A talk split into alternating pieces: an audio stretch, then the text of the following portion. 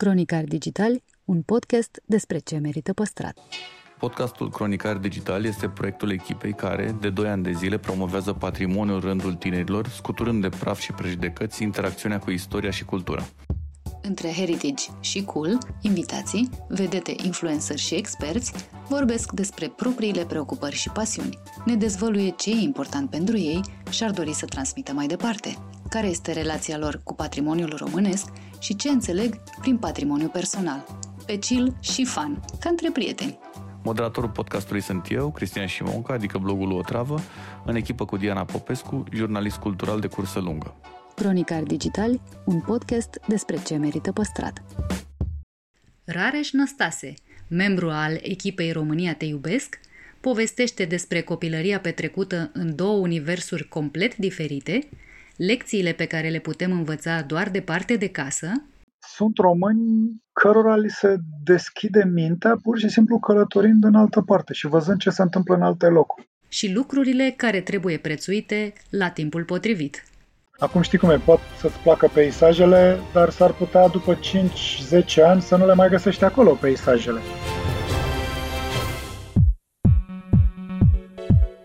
Ce ți aduce aminte de copilărie? Știu că ai copilărie la Drobeta Turnu Severin și după aia în Prahova. Da. Mama mea e din Prahova, tatăl meu e de acolo, din Mehedinți. Și chiar a fost fain. Și experiența asta, știi cum e, erau două universuri diferite. Aveam zona de deal la bunici, la vreo 16 km de oraș de Drobeta Turnu Severin. O zonă în care toate comunele respective erau așa răzlețe pe dealuri, satele, nu știai când intri dintr-un sat în altul, toate casele erau împrăștiate. În partea asta altă era zonă de bărăgan și uh, aveai totul diferit, adică totul era pus în linie, stăteai pe aceeași stradă cu primăria, școala, poliția, cimitirul, biserica, toate erau acolo, pe când aici erau pe coclauri. La deal era inclusiv toată partea asta de agricultură era diferită, ce făceai într-o parte, ce făceai în alta. Și imaginează chestia asta văzută prin ochii de copil. Adică ce dealuri aveam din în partea Olteniei, care erau extraordinare pentru săniuși, pentru joacă, nu știu, ascunsele și așa mai departe, și uh, ce modalități găseai dincolo unde aveai terenuri întinse, aveai zone cu livezi, aveai ferme din astea, IAS-uri mari. Noi chiar aveam un IAS în spate la casa bunicilor și ne refugiam de multe ori acolo. Eram eu, frate meu și doi verișori. Noi îi spuneam la zootehnie, mergeam la zootehnie și chestia asta ne plăcea tare mult. În discuțiile pe care le-am avut cu diversi oameni la podcastul ăsta, multe din poveștile din copilărie se legau de masă. Așa este. Știi ce se întâmplă?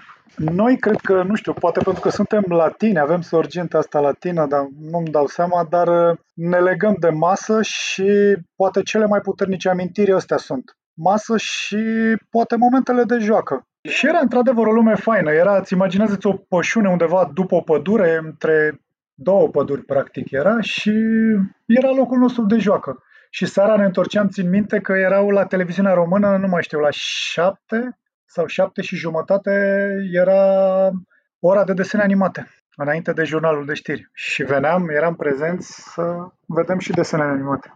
Mi-aduc aminte că la desene animate mă uitam și la chestia aia de, nu știu cât, un minut înainte de anunța desenele. Era un carton cu... A, da, păi savuram tot, inclusiv genericul. Lăsai joaca tot și veneai? Da, păi erai sătul de joacă. Practic făceai două într-una. Să ajutai și bunicii, pentru că altfel ar fi trebuit să meargă ei cu animalele și pentru noi era și o responsabilitate cumva și eram și liberi, plecam cu ele, adică îți dai seama că nu era așa o chestie de copii, știi? Dintr-o dată eram mai maturi, eram oameni mari, eram și țin minte că ne punea bunica și pachetel. Adică plecai cu rucsac sau cu ceva sacoșe și acolo mâncam toți în gașcă. Era fantastic. Eu mereu spun că, nu știu, poate copilașii din ziua de azi nu au uh, avantajul și bucuria asta. Nu mai e perioada aia, nu mai sunt anii aia. În primul rând, la mine, la bunici, nu mai există pășunea respectivă.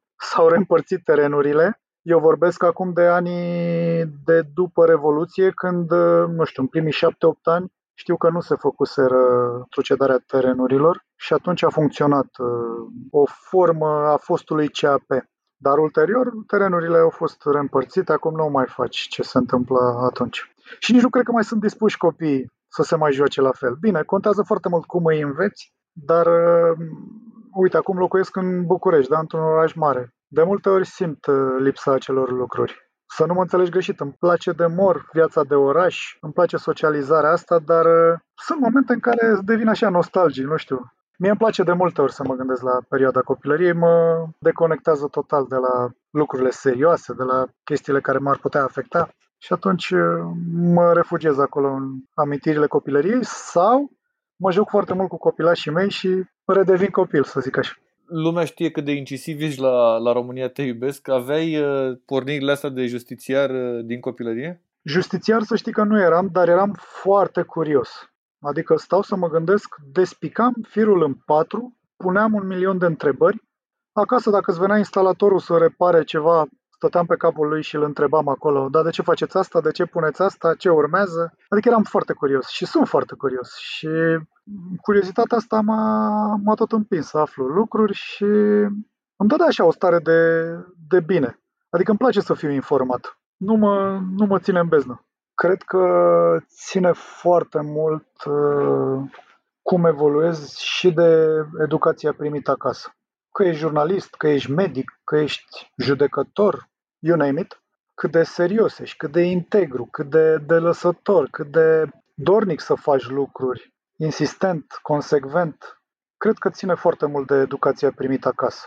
Inclusiv uh, chestiunile astea care țin de munca de echipă. Așa cred eu.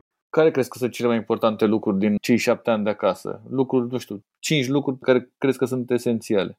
Seriozitatea, bunul simț, compasiunea și uh, dorința de a face lucrurile bine. Nu știu dacă asta intră tot la seriozitate. Deci uh, cultura asta pentru lucrul bine făcut, pentru munca bine făcută. Astea au funcționat la mine. E combo-ul pe care eu mă bazez. Și poate, nu știu, le-am zis toate cinci, dacă e a cincea, ar putea să fie și să fii parolist. Eu cred foarte tare în cei șapte ani de acasă. Cred mai mult în cei șapte ani decât, decât în anii din școala generală. Am repere mai multe legate de familia mea, de tata, de mama, mai mult decât de, de școală. Știi cum simt eu că este? În viață sunt foarte multe lucruri care te influențează. Întâmplări, oameni, situații, dar baza aia cumva cred că rămâne neschimbată aici, de fapt, șpilul. Cei șapte ani de acasă sunt cei șapte ani de acasă. Sau poate 14 ani de acasă. Da, ai visat dintotdeauna să fii jurnalist? Adică ai avut de aia de când întreba când erai mic ce vrei să fii și eu ziceam no. pompier sau ceva? Nici de cum. Nu. Când eram foarte mic mi-aș fi dorit să am o grădină zoologică. Ulterior am descoperit că îmi plac foarte mult limbile străine. Adică le învățam de la televizor. Limba italiană, de exemplu, am învățat-o de la televizor, nu am făcut o oră de italiană și mă descurc. Adică merg în deplasări în Italia cu serviciul sau în concediu și mi s-a întâmplat să-mi spună italieni că vorbesc foarte bine limba lor. E, și îmi doream la un moment dat să fiu profesor de engleză, pentru că îmi plăcea limba engleză. Eu eram în 5-8, am făcut un profil cu intensiv limba engleză, bilingvă engleză, așa se numea profilul, matematică, fizică, bilingvă engleză. Și uh, ulterior mă gândeam să mă fac regizor. În momentul în care, eu știu, am mai crescut, perioada de adolescență și post-adolescență, am zis gata, eu vreau să fiu regizor de film. Doar că părinții mei, la un moment dat, au avut o discuție cu un actor, nu mai știu cu cine, să nu greșesc, poate Arșinel sau cineva. Știu că au călătorit pe tren cu respectivul și le-a spus că este foarte greu și le-a spus să-mi transmită, să-mi bag mințile în cap este extraordinar de greu, trebuie să fii ori un geniu, ori talentat peste măsură să poți să intri la regie film. Și cumva asta mi-a tăiat un pic din aripi și m-a, m-a reorientat. Știu că la România Te Iubesc a fost abordată de mai multe ori chestiunea, chestiuni legate de patrimoniu. Patrimoniul material, da? da. La material te referi. Da. Eu cred că trebuie să păstrăm cât mai mult din patrimoniul nostru pentru că e identitatea noastră până la urmă și suntem noi. Dar nu ți se pare că, da, o cădire veche, da, ok, hai să încercăm să facem ceva, să scăpăm de ea. Cred că ține și de anii ăștia în care am avut uh, o presiune și ni s-a spus nu fa aia, nu fa aia. Cred că de aici pleacă povestea. Cred că ne dorim foarte mult lucruri noi pe care nu le-am avut, dezvoltate și haotic, cu riscuri, mergem înainte doar să avem uh, noțiunea asta de libertate, fac ce vreau cu banii mei, vreau să-mi ridic mâine un bloc între case, vreau să demolez, vreau să fac după regulile mele, nimeni nu mai îmi spune mie ce culoare să-mi pun pe fațada clădirii. Aici e de fapt uh, toată discuția. Și asta vine și din uh, anii ăștia de comunism și poate din perioada imediat de tranziție, de după, după Revoluție. Pentru că, să fim serioși, trebuie să vedem și ce mediu de afaceri s-a dezvoltat imediat după Revoluție, în anii tranziției, și ce generație a antreprenorilor avem. Nu știu, așa văd eu lucrurile. Știu că ai străbătut uh, toată România de la cap la coadă pentru reportajele pe care le-ai făcut. Care sunt lucrurile cele mai rele care li se întâmplă și care ne împiedică să evoluăm într-o direcție mai bună? Cred că cea mai mare problemă noastră a societății românești rămâne totuși corupția. E fostul pile cunoștințe relații dus la un alt nivel. Și până nu vom scăpa de corupție, cred că nu ne facem bine. Care crezi că sunt lucrurile care te fac să iubești România cel mai mult? Cred că dacă spun că iubesc România, spun că iubesc pe acei români care fac lucrurile să meargă că tot, fain în țara că tot asta. la oameni ne întoarcem.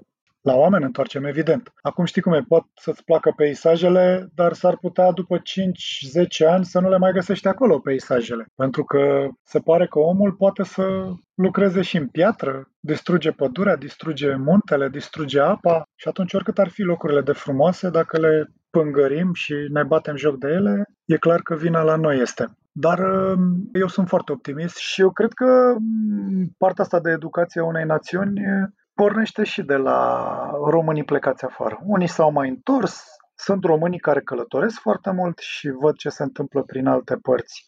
Vorbeai mai devreme de păstrarea patrimoniului, culturii, a valorilor. Gândește-te că sunt români cărora li se deschide mintea pur și simplu călătorind în altă parte și văzând ce se întâmplă în alte locuri. Și mai e o chestiune pe care o reproșez uh, și autorităților de la noi și poate nouă tuturor românilor. Nu privim așa mai mult în viitor, adică nu avem o viziune, nu avem o strategie, nu avem... Ni se spunea cândva că suntem campioni la planuri, planificări și cincinale și strategii, dar uh, uite că acum am cam lăsat uh, la o parte treaba asta. Adică, începând de la omul supărat că își cumpără teren undeva în câmp și se apucă să-și construiască, plătește, își dă toți banii din casă și se își mai și îndatorează, își mai lasă doi rinichi ca să-și facă o casă undeva în câmp, deși nu are acolo utilități și apoi e supărat că autoritățile nu i-au tras utilitățile în zonă, deși i s-a spus că el cumpără pământ care încă e în circuit agricol și așa mai departe până la modul în care uh, acceptăm niște servicii de proastă calitate, ține cumva de noi. Trebuie să înțelegem că dacă autoritățile nu au strategie și nu au planificare, putem odată să le cerem noi asta, să aibă o viziune și să ne spună din timp ce se întâmplă acolo.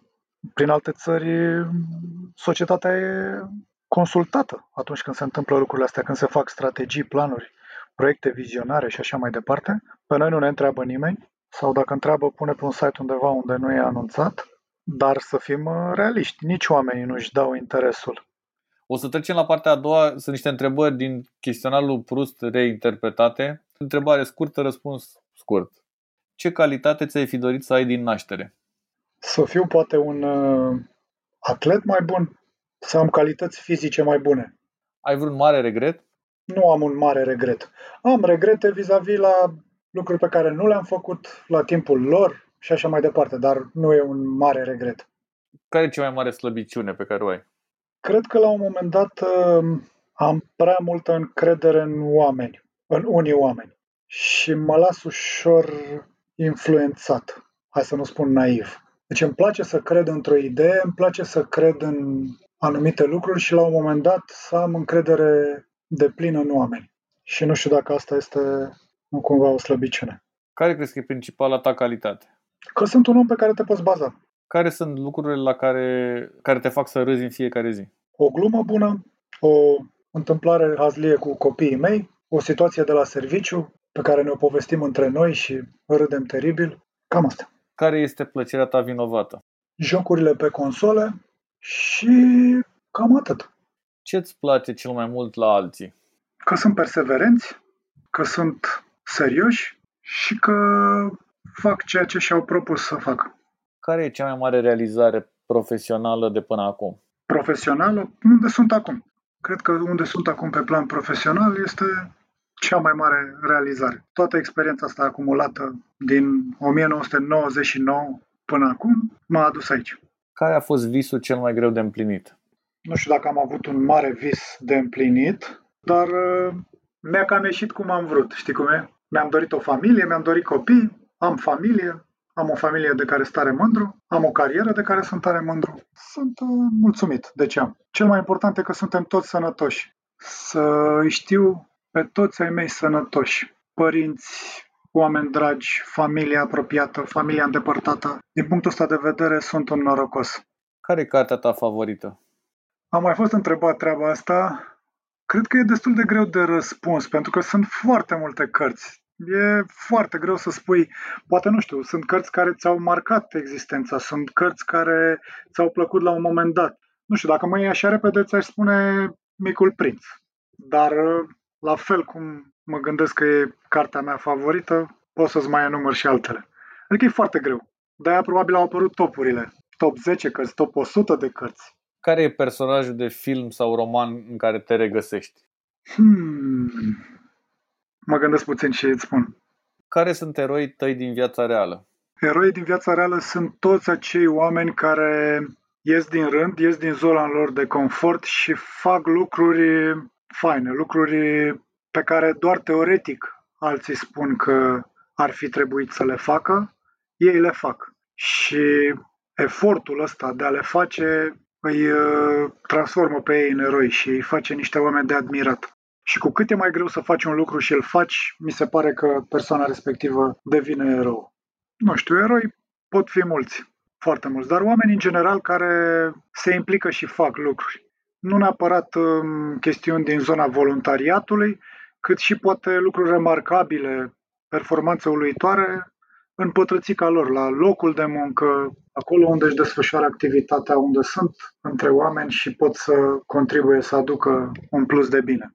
Ai vreo amintire frumoasă dintr-un muzeu? Mi-a plăcut când um, copilașii mei, după ce am dus vreo 2-3 ani la rând prin muzee din străinătate și ulterior uh, i-am adus aici la muzee de la noi, cât erau ei de micuți, că se întâmpla acum 2-3 ani, le-au spus uh, celor de acolo de la muzeu dacă nu, dacă cumva așa parcă îi trăgeau un pic la răspundere, aveau pretenții de la ei. Le-au spus de ce nu există și în muzeele de la noi uh, acele jocuri interactive, acele mici truse pentru copii, să descopere lucruri în muzeu, să vadă anumite chestiuni. Probabil că știi despre ce vorbesc. Chestiunile astea pe care nu le au muzeele de la noi. Adică un rucsăcel, o trusă pe care o dai copilului să-i facă mai plăcută să-l facă și curios și să fie mult mai atent la ce se întâmplă acolo.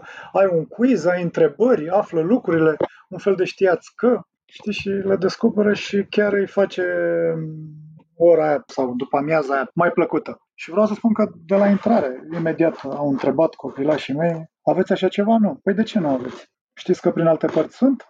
Și chestia asta mi s-a părut faină. Nu știu dacă eu la vârsta mea aș fi pus întrebarea asta la un muzeu. Ai vreo operă de artă în fața căreia ai stat mai mult timp să o admiri? Mai mi-a plăcut uh, MoMA în state. Deci aș sta acolo zile întregi și nu doar la opere de artă. Și uh, m-a impresionat uh, cum au făcut uh, muzeul ăsta de lângă Acropole, la greci. Nu știu dacă l-ai văzut, dacă ai fost, au făcut un muzeu cu fonduri europene. Lângă. Au avut chiar lângă acolo, da, și este senzațional. Și seara și ziua, după amiaza, cum bate lumina și cum a fost construit și cum a f- au fost amenajate toate exponatele, e, e senzațional. Dar MoMA îmi place, îmi place cel mai mult și și poate și Guggenheim și acolo mi-a plăcut enorm. Bine, când merg la Târgu Jiu, e clar că stau acolo și... Stai la masă.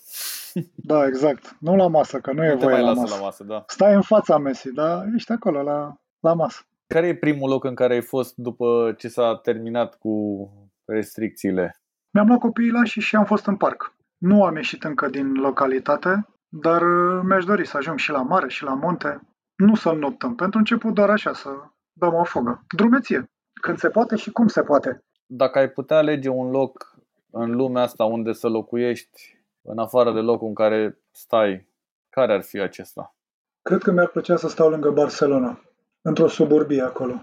Îmi place și orașul, îmi place de oamenii de acolo și îmi place și clima. Eu sunt mai sudist, așa, am copilărit lângă Dunăre. Cred că îmi place mai mult uh, în locuri mai călduroase, adică să am acces rapid și la o metropolă. Dar și la plajă. Și la o plajă, și la locuri cu istorie, și la tot vibe-ul ăsta fain pe care îl găsesc la, la Barcelona. Barcelona îmi place foarte mult. Ai vreo clădire preferată din București? Cred că Ateneul Roman. Nu știu, poate și Palatul Cotroceni. Îmi place poate la fel de mult. Ai cumva o piesă a unei trupe sau unui cântăreț uh, pe care să o asculți la nesfârșit? La nesfârșit nu cred, dar uh, știi cum e? Acum, în ultima perioadă, am început să reascult muzică din anii 90.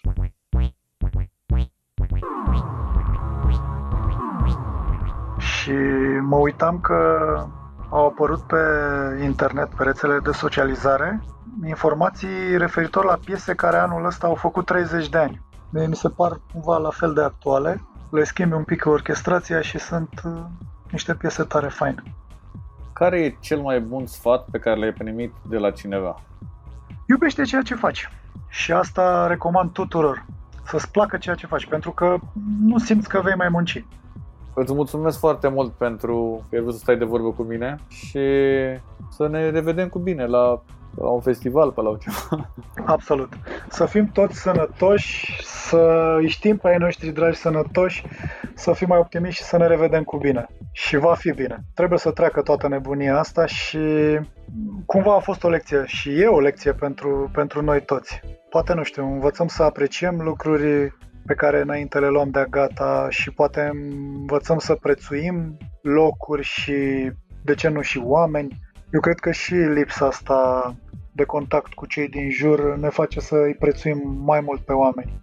Eu sper asta. Deși, uite, am fost la magazin astăzi și la întoarcere am trecut pe lângă trei scări de bloc unde m-am împiedicat de niște munțișori de semințe. Și mă gândeam, revenim tot la povestea asta după ce trece criza? tot la peturi și mizeria aruncată pe marginea drumului pe lângă stațiuni, tot la locuri pe care le pângărim, tot la metehne și proaste obiceiuri. Am și... avut discuția asta cu nevastă mea și eu am, i-am zis că nu cred că se va schimba, chiar dacă e mega pesimistă toată treaba asta, am zis că nu cred că Știi se cum va e? schimba absolut Optimistul Rareș ți-ar spune că muntele ăla nu e la fel de mare ca acum două luni. Deci n-au participat la fel de multe persoane la ridicarea acelui munte de coși de semințe. Încet, cu frâna de mână trasă, dar evoluăm. Și mă uit la reacția din societatea civilă, pentru că oamenii încep să reacționeze și la noi. Când se distruge un parc, atunci când se taie copacii, când sunt uh, tot felul de derapaje și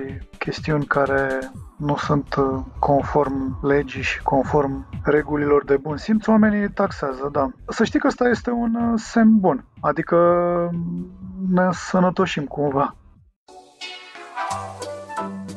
Podcastul Cronicar Digital este susținut de companiile Raiffeisen Bank, Telecom și Lidl România.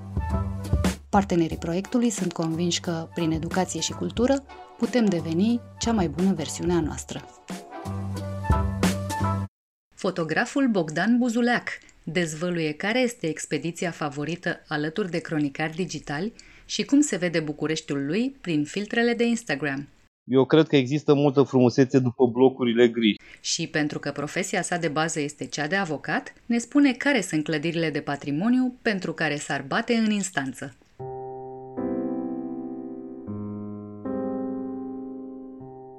Ești uh, un împătimit al clădirilor de patrimoniu pe care le pui mereu într-o lumină specială.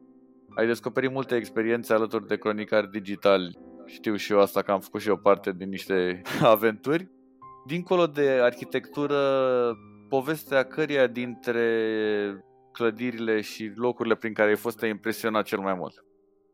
Bun, mă bucur în primul rând că lumina e specială aia care bate pe clădirile din fotografiile mele. Acum mi-e greu să aleg, în special pentru că toate locurile pe care le-am vizitat aveau o poveste ce merită spusă mai departe, ceea ce noi am și încercat să facem. Dar dacă tot mă întrebi, am să fac o alegere și am să zic Delta Dunării, mai exact Sulina, pentru că e vorba de clădiri de patrimoniu. M-a impresionat Sulina de când am ajuns acolo. Există acolo o discrepanță, un contrast între istoria bogată a orașului, plină de evenimente, și cât de unic și de uitat de lume e orașul.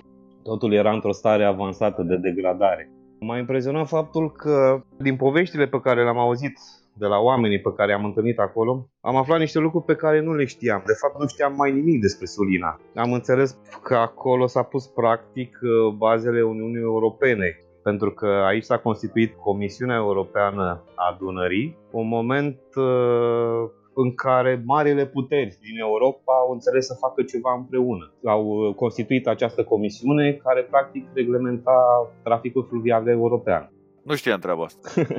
N-ai ajuns pe acolo. Dacă ajungi pe acolo, sigur o să afli. Dar știu că e un loc, uh, adică am văzut și în fotografiile tale și la mai mulți oameni și am văzut că arată senzațional. Bine, totul este într-o stare avansată de degradare, da? Și degradarea asta are foarme cu ei. Bun, nu trebuie lăsat așa, bineînțeles, trebuie făcut ceva. Sunt clădiri de o valoare inestimabilă acolo care riscă să cadă nu știu, mie așa mi se pare că la clădiri de patrimoniu, la tot ce înseamnă ce e vechi, mai mult vrem să uităm decât să ne ocupăm de ele. Din păcate se pare că asta e tendința. Uităm de ele și le lăsăm așa până nu o să mai fie. Nu, cred că ar trebui să ne preocupe mai mult să încercăm să salvăm cât mai avem, pentru că foarte mult a fost distrus, mai ales în perioada comunismului și tot ce mai avem acum trebuie salvat și recondiționat și păstrat.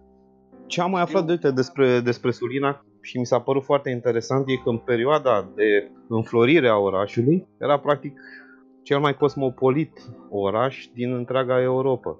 Trăiau aici cetățeni 21 de națiuni. Turci, greci, evrei, armeni, englezi, francezi, E fix asta mi se pare tare la cronicare digitale, asta încearcă oamenii să facă, să îi împrietenească pe tineri cu istoria, cultura și cu tradițiile.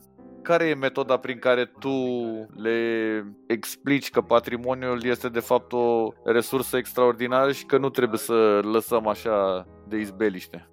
În principal am uh, ales metoda Instagramului, postării pe Instagram. De Facebook m-am lăsat, TikTok-uri nu am făcut și nu cred că o să fac vreodată. Dar Instagramul mi se pare un instrument foarte util și cred că ajunge fix la publicul targetat. O postare poate să stârnească un interes autentic pentru oameni și atunci apare și dorința de a vizita acel loc, fie pentru poze, fie pentru povestea lui. Dacă ar fi să iei un tânăr, un adolescent și să-i arăți uh, un loc cu un trecut frumos așa în România, unde l-ai duce? Un loc de unde ar trebui să plece foarte, foarte încântat. Cred că aș merge la sigur dacă l-aș duce la cimitirul vesel din Săpânța. Cred că umorul prinde foarte bine la adolescentul din zilele noastre. Ori cimitirul e colorat, e memorabil, are un zgomot vizual care îți sare în ochi și îți creează o altă imagine față de cea tradițională, formată vis-a-vis de țăranul român. Îl vezi mai hâtru. Dar uh, dacă tot aș ajunge în zonă, l-aș mai duce într-un loc de unde sigur nu ar pleca încântat, dar sigur ar pleca impresionat la memorialul victimelor comunismului de la Sighetul Marmației. Nu știu dacă ai vizitat locul am ăsta. Am fost, am mai... fost. Mi se face pielea de găină acum. Pe mine m-a impresionat foarte mult locul ăla și nu cred că există om care să nu rămână impresionat după ce îl vizitează. Sunt multe de învățat despre comunism, încă face parte din istoria noastră recentă și de aceea este și un subiect extrem de subiectiv, că toți știm povești despre comunism de la, de la părinții noștri. Poate unii au dus-o bine în perioada aia și vorbesc de bine. Și atunci e bine să ajungi acolo ca să vezi istoria reală, cu ochii tăi, reală și crudă, așa cum a fost ea. Ca să ajungem să nu repetăm erorile care s-au făcut. Știi că e și un citat. Cine nu-și cunoaște Eu. istoria e blestemat să o repete. Dar ca idee, deci cimitirul vesel și apoi ca un duș rece și uh, memorialul victimelor comunismului. Și un drum cu mocănița, așa a fost. Obligatoriu, da. Și mi se pare tare că sunt uh, niște localități pe acolo. Eu am fost pe la Desești și nu mai știu, mai e ceva pe acolo, pe înainte de Sighetul Marmației. Și erau oameni la poartă care erau îmbrăcați în portul la popular de acolo, din zonă. Ceea ce mi s-a părut foarte tare. foarte tare că încă se respectă tradițiile acolo. Și prin Bucovina, probabil mai sunt câteva state unde lumea încă ține la tradiții, dar în rest lucrurile s-au cam schimbat.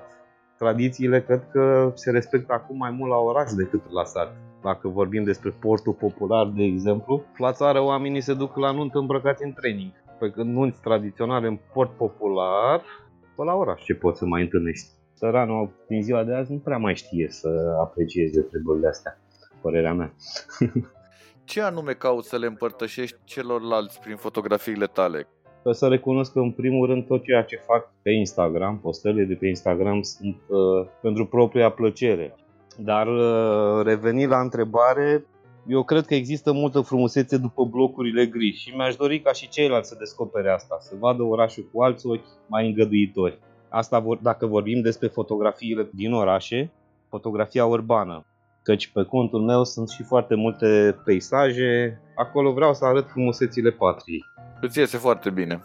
Mă bucur să aud asta. Ce înseamnă pentru tine fotografia perfectă? Există până la urmă așa ceva? Am mai multe fotografii de care sunt foarte încântat. Nu sunt perfecte, asta clar. Nu cred că există fotografia perfectă. Nici nu trebuie să fim perfecți în fotografie. Trebuie să evoluăm. Asta e ideea. Poate există momentul perfect, dar fotografia perfectă în niciun caz. Să fie perfectă ar trebui să fie considerată perfectă de toată lumea. Nici nu e scopul. Da, nu ai cum. Nu e nici scopul nimănui să-i mulțumești pe toți. Da, important e să evoluăm. Corect. Trăiești în București. uh, Care sunt cele mai atrăgătoare zone ale orașului pentru un fotograf?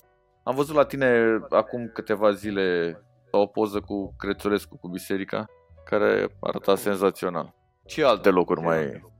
Chiar cu Calea Victoria aș începe, adică mi se pare cel mai potrivit loc pentru un fotograf care ajunge și vizitează Bucureștiul.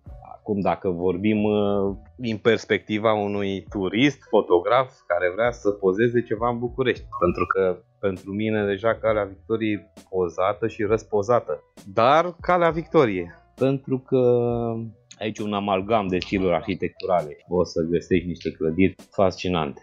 Palatul Cec, pe care îl știe toată lumea, Muzeul de Istorie, Muzeul George Enescu, Ateneu, Biblioteca Centrală, Palatul Ghica și așa mai departe. Apoi un alt loc, Splaiul Independenței, mi se pare foarte bun pentru fotografie, pentru că îți oferă o deschidere largă și poți să faci tot felul de compoziții. Parcurile noastre iară sunt foarte frumoase, Carol, Herăstrău, Cismigiu și străduțele din spate de blocurilor de la bulevardele principale, pe la zona romană, pe lângă grădina icoanei, Cotroceni, cu multe case drăguțe, Ești vreun fan al unui oraș din România? Uh, În primul rând Iașiul, deci dacă ar trebui să plec acum undeva în afara Bucureștiului, la Iași m-ar duce pentru că oricând vizitez cu drag.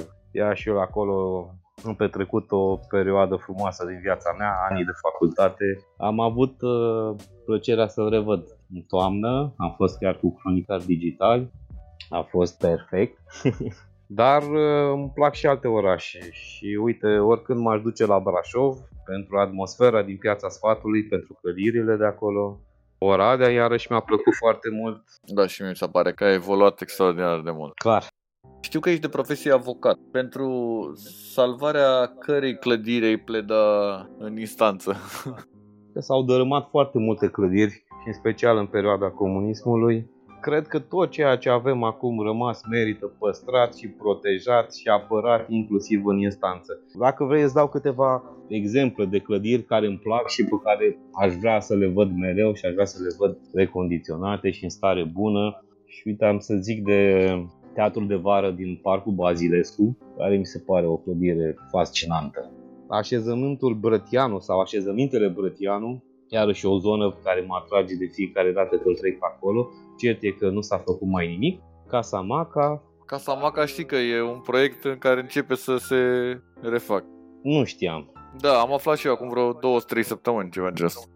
Îți mulțumesc foarte mult uh, Și eu îți mulțumesc. și îți doresc tot binele din lume să ne revedem cât de curând. Mulțumesc la fel, mulțumesc și mie mi-a făcut plăcere. Da, sper să ne revedem curând.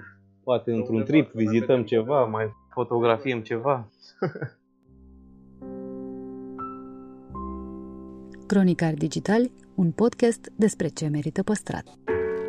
Povești greu de crezut, mituri care au pus la treabă imaginația a generații întregi, oameni și proiecte nebunești, ce e adevăr și ce e invenție. Uneori, realitatea își scoate pălăria în fața unei născociri irezistibile. Cu vorba bună, este pastila în care îți spunem ce lucruri incredibile am mai aflat. În episodul de azi, legendele solide și lichide ale Ploieștiului. Unul dintre lucrurile care au consacrat reședința județului Prahova este expresia a o întoarce ca la ploiești. Ea înseamnă o schimbare bruscă de atitudine, însă are legătură în realitate cu trenurile și o particularitate a gării de sud. Forma completă a expresiei este a întoarce precum trenul la ploiești. Cum a început totul? Construirea liniilor de cale ferată București-Ploiești și Ploiești-Predeal s-a realizat în perioade diferite.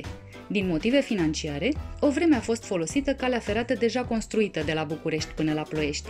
În consecință, trenurile de la București care mergeau spre Ardeal erau oprite în gară, locomotiva era decuplată de garnitură, intra pe o linie de manevră și era întoarsă pe o placă turnantă acționată manual. Locomotiva era cuplată la celălalt capăt al garniturii, iar ultimul vagon al trenului venit de la București devenea primul. Gara Ploieștiului era faimoasă în secolul al XIX-lea și pentru altceva. Dincolo de ceremonialurile de întâmpinare a familiei regale, se mai remarca și prin restaurantul său, cu meniuri ajunse celebre în toată țara. Caragiale, Vlahuță, Arghezi, Păstorel Teodoreanu și Gala Galaction sunt doar câteva dintre personalitățile culturale care au scris despre localul gării și ilustrul său patron, scriitor și el, Constantin Dobrogeanu Gherea. Restaurantul a rivalizat cu Casa Capșa din București pentru titlul de local al celebrităților. Cheful de viață al ploieștenilor a adus urbei și un supranume, orașul lui Cebei. La 1862, Ploieștiul avea 119 cârciumi, adică una la fiecare 247 de locuitori, după cum scrie Ioan Groșescu în Mahalalele Ploieștiului. În aceste localuri se petrecea cu vin, țuică bătrână de prună sau din cea înțepată de boască, sarmale dolofane, musacale, pui și boboci de rață rumeniți și tăvăliți prin mușdei de usturoi și, evident, cu lăutari. Aproape jumătate de secol mai târziu, statistica orașului din 1913, citată de geograful Ion T. Simionescu, număra 287 de crâșme, câte una la aproape 200 de locuitori. Creșterea a fost continuă, astfel că în 1934 în Ploiești erau 353 de cârciumi și bodegi. Tot pe atunci, a fi cârciumar la Ploiești devine sinonim cu succesul. Astfel, în lucrarea Ploiești și în 1881, Sabin Nicoriță se arată și el contrariat de numărul mare al bodegilor și afirmă anecdotic că, la Ploiești, cine nu știe să facă ceva, se face cârciumar. Până și definiția prostiei era legată de astfel de afaceri. Tâmpit ca un cârciumar falit. Scriitorii susțin că supranumele orașului se explică prin faptul că ploieștenii nu s-ar saluta cu formulele obișnuite, ci direct cu întrebarea Ce bei?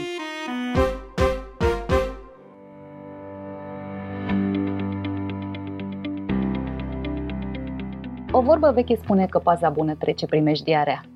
Adaptând zicala pentru vremurile noastre, am putea spune că pensia bună trece orice primejdie. Despre cum ne facem viața mai ușoară și mai frumoasă, indiferent de vârstă, vorbim cu Răzvan Silaghi, CEO Raiffeisen Asset Management. Bun venit la Cronicar Digital! Bine v-am găsit și mulțumesc frumos pentru invitație! În general ne urmăm visele și pasiunile cât suntem tineri, dar mi se pare că ar fi nedrept să renunțăm la ele odată ajunși seniori.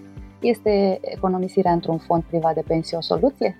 Da, în primul rând îmi place foarte mult uh, cum ai formulat uh, întrebarea și aici aș vrea să spun că sunt studii care arată că, de fapt, uh, nevoile pe care noi le vom avea în viitor când vom fi seniori nu sunt atât de puține comparativ cu cele pe care le avem acum. Într-adevăr, sunt diferite, dar dacă am putea să spunem că avem un volum de, de visuri sau de așteptări, ele sunt sensibile apropiate. Și revenind la întrebarea ta, cu siguranță da, fondul de pensii facultative este o soluție. Eu aș zice că este chiar una dintre cele mai bune soluții. De ce? Pentru că aici avem control. Știm că noi avem o pensie de stat care este stabilită prin lege, avem la fel o pensie care vine din pilonul 2, din uh, fondurile de pensii obligatorii, private obligatorii. Aici, pe pilonul 3, avem control. Putem să stabilim cât economisim ca să avem o idee legată de cât va fi pensia noastră. Cum funcționează? Este foarte simplu. Se uh, semnează un uh, act de aderare și putem să stabilim uh, o sumă minimă de 45 de lei sau până la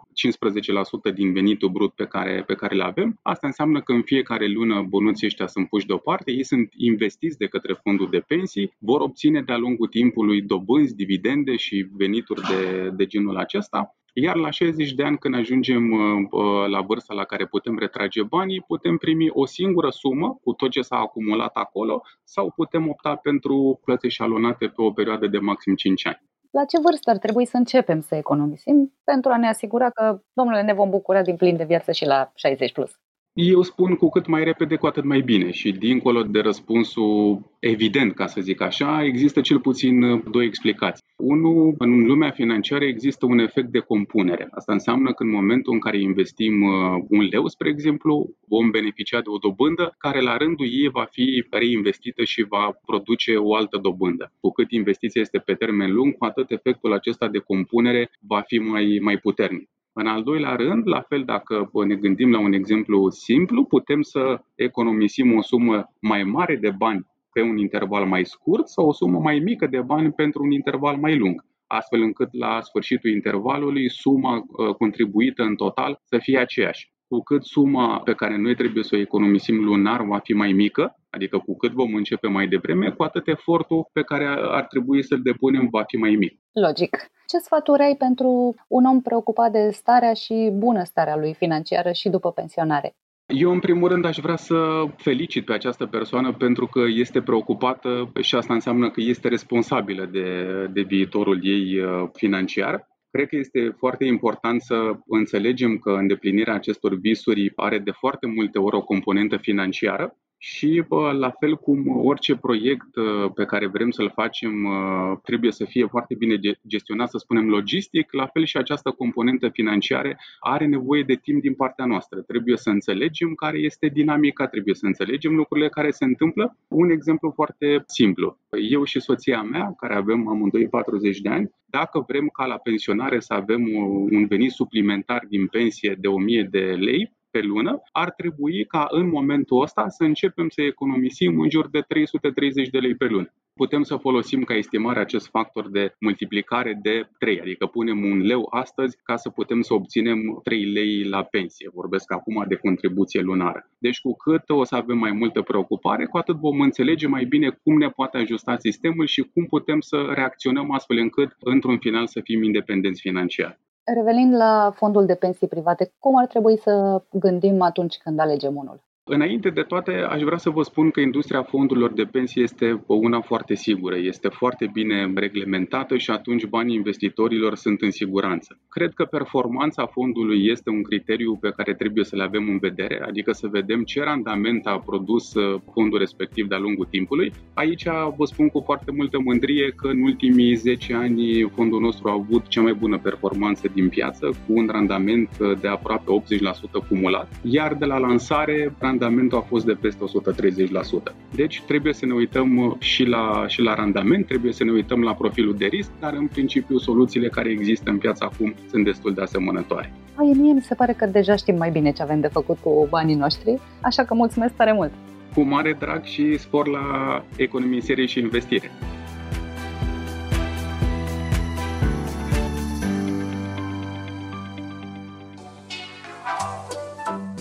Podcastul Cronicar Digital este susținut de companiile Raiffeisen Bank, Telecom și Lidl România. Partenerii proiectului sunt convinși că, prin educație și cultură, putem deveni cea mai bună versiune a noastră. Cronicar Digital, un podcast despre ce merită păstrat.